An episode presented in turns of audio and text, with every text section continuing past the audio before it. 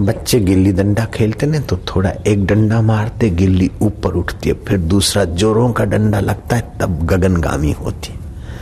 ऐसे कुछ ऊपर उठने का वातावरण बनाना पड़ता है। शरद पूनम की रात उचित होगी, उपयुक्त होगी। कृष्ण, फिर हम कहा मिलेंगे, कैसे मिलेंगे? बोले, मैं बंसी बजाऊँगा। जो अधिकारी होगा उनको सुनाई पड़ेगी, वे ही बुलाए जाएँगे और उन्हीं को पिलाया जाएगा। जिस पर होगी खास इनायत, वे ही बुलाए जाएँगे और उन्हें पिलाया जाएगा। बजी उस गोलचंद्र की बंसी। हम बाहर के शरीर में रहते हैं। पंचभूतों में तो थोड़ा शुरुआत में आश्रय लेना पड़ता है, उसका साधन होगा। अधिकारी खिंच खिंच कर आए। बंसी का निमित्त किया उस बंसीधर ने। समझ गए कौन था वो बंसीधर? तुम्हारा बाप। तुम्हारा, हमारा सबका बाप।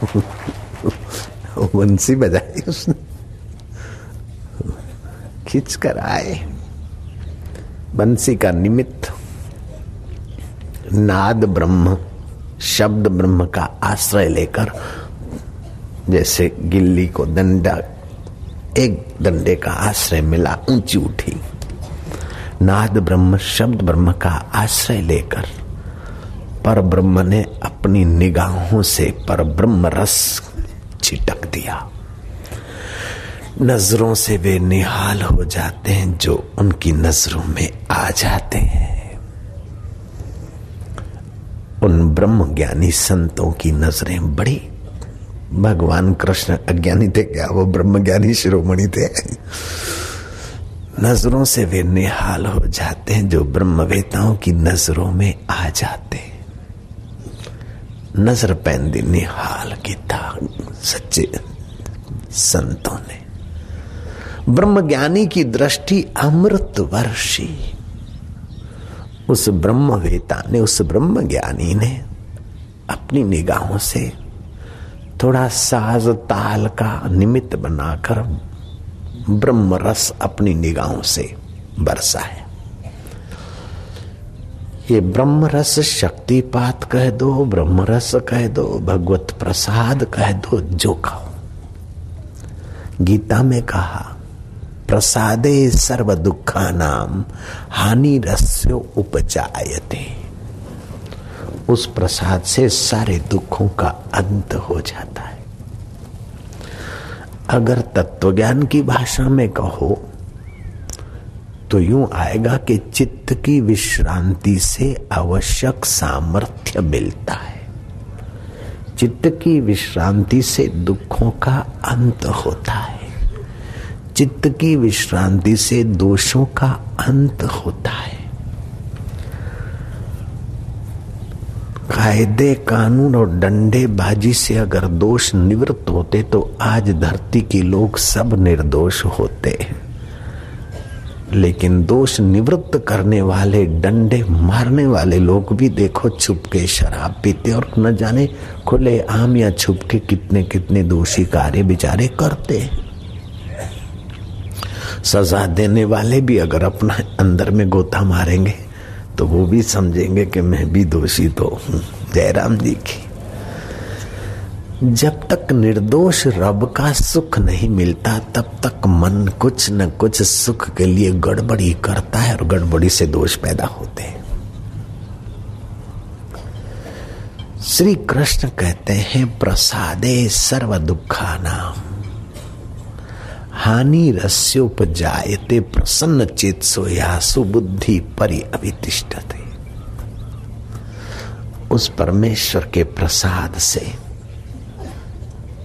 दुखों का अंत होता है। घर में जब सुख नहीं होता तो माई पड़ोस में लटार मारने जाती। ओ पप्पू दी माँ की बनाया है? ओ जुग्गू दी माँ, तुसी किथे जा रही हो? तेरे बबलू नु तूने एक पहराया है। क्यों? कि अपने घर में मज़ा नहीं आता तो पड़ोस में चक्कर मारने जाते। आपको इतवार को अपने घर में जो मज़ा नहीं आता है तो इधर उधर घूमने जाते, लटार मारने जाते। ऐसे तुम्हारे मन को अपने घर में, हरिद्वार में जब मज़ा नहीं आता तब तुम्हारा मन भागता है आँखों के द्वारा देखना, नाक के द्वारा सूंघना, कान के द्वारा सुनना, जीभ के द्वारा चखना, पति पत्नी के द्वारा अपने को सता थका के सुख लेना। लेकिन बदले में मिलता है मच्छी के कुंडे जैसा सुख, जैसे मछली अभिचार से कुंड को निकलती है, खाद्य पदार्थ को लेकर। अथवा तो पतंगिया दिए को देखकर सुख लेने के लिए लपक पड़ता है, बदले में क्या मिलता है? अथवा तो भंवरा सुख लेने के लिए कमल में फंस मरता है। एक एक इंद्री का सुख लेने के लिए प्राणी अपनी जान गंवा देते बेचारे। और ये मनुष्य प्राणी पाँच पाँच इंद्रियों के विकारी सुख में तब तक भटकता रहता है जब तक हरि का सुख नहीं मिला।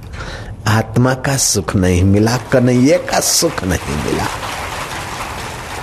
बड़े बुद्धिमान रहे होंगे वे ग्वाल गोपियाँ।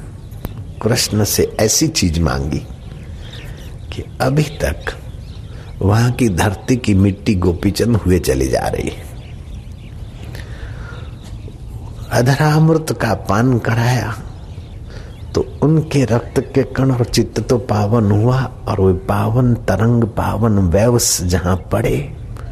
प्रमाणु, वो धरती की मिट्टी भी गोपी चंद बनकर लोगों के ललाट तक पहुँची।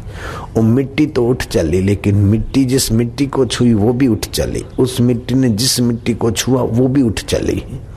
पाँच हज़ार वर्षों से अभी और वहीं से मिट्टी उठाई जा रही है। कोई बिंदरा बन जाता है तो गोपी चंद के टुकड़े उठा के लाता है। जयराम जी की, कैसा है ये अधरा अमृत का पान? धरती इति धरा धरा का सुख नहीं, अधरा। पंच विषय विकारों का सुख नहीं, तेरी कृपा का सुख, तेरे आत्म स्वभाव का सुख। वो सुख मिलने से चित्त में विश्रांति मिलती है। भाग दौड़ कम होती।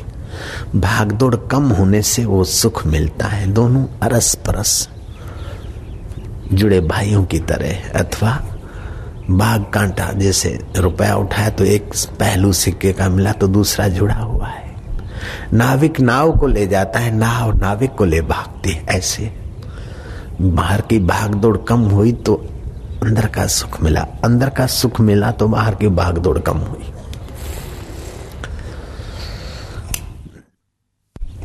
आप रात्रि को सोते हैं तो शरीर की भागदौड़, इंद्रियों की भागदौड़ बंद होती। भीतर तो मूवमेंट चलती रहती, कम होती है ऐसा मान ले हा? तो शरीर की थकान मिटती है। तमस निद्रा में जाते हो तो सुबह शरीर और इंद्रियाँ स्वस्थ मालूम होते। जब सात्विक अवस्था में जाते हैं तो विश्रांति मिलती है। चित्त की भाग दौड़ कम होती।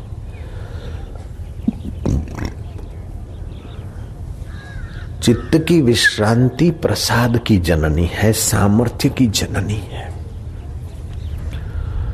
दोषों की निवर्तक है, सदगुणों को प्रकट करने वाली। चित्त की विश्रांति। विश्रांति में आवश्यक सामर्थ्य छुपा है और दोषों को निकालने की योग्यताएँ छुपी है। आपका चित्त आत्मा में विश्रांति पाए। आलस्य का नाम विश्रांति नहीं है, निद्रा तंद्रा का नाम विश्रांति नहीं है, मनोराज का नाम विश्रांति नहीं है। पहले सात्विक चिंतन करते, जप ध्यान करते करते, उस परमेश्वर के सात्विक सुख में चित्त की भाग दौड़ कम होती जाए, ये चित्त की विश्रांति है। बिना चित्त की विश्रांति के हृदय की तपन नहीं जाती, खटपट नहीं जाती। तुलसीदास ने अपनी भाषा में कहा बिनु रघुवीर पद जिय की जरनी न जाई। बिनु रघुवीर पद जिय की जरनी न जाई। नारद जी ने अपनी भाषा में कहा, संसार तापे तपता नाम योगो परम औषधा। संसार के ताप में तपे हुए जीवों के लिए, मनुष्यों के लिए योग परम औषध है। पतंजलि महाराज ने अपनी भाषा में कहा,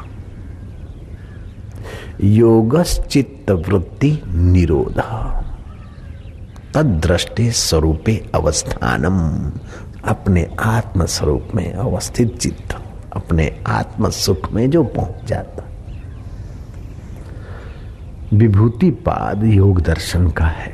उसमें बताया कि चित्त अगर आत्मा में विश्रांति पाता है तो ये सामर्थ्य आता है। ऐसी शक्तियाँ आती ऐसी आती लेकिन उन शक्तियों का उपयोग करेगा तो फिर संसार में उलझ जाएगा। इसलिए दृष्टि रखे अपने परमात्मा को पाने की।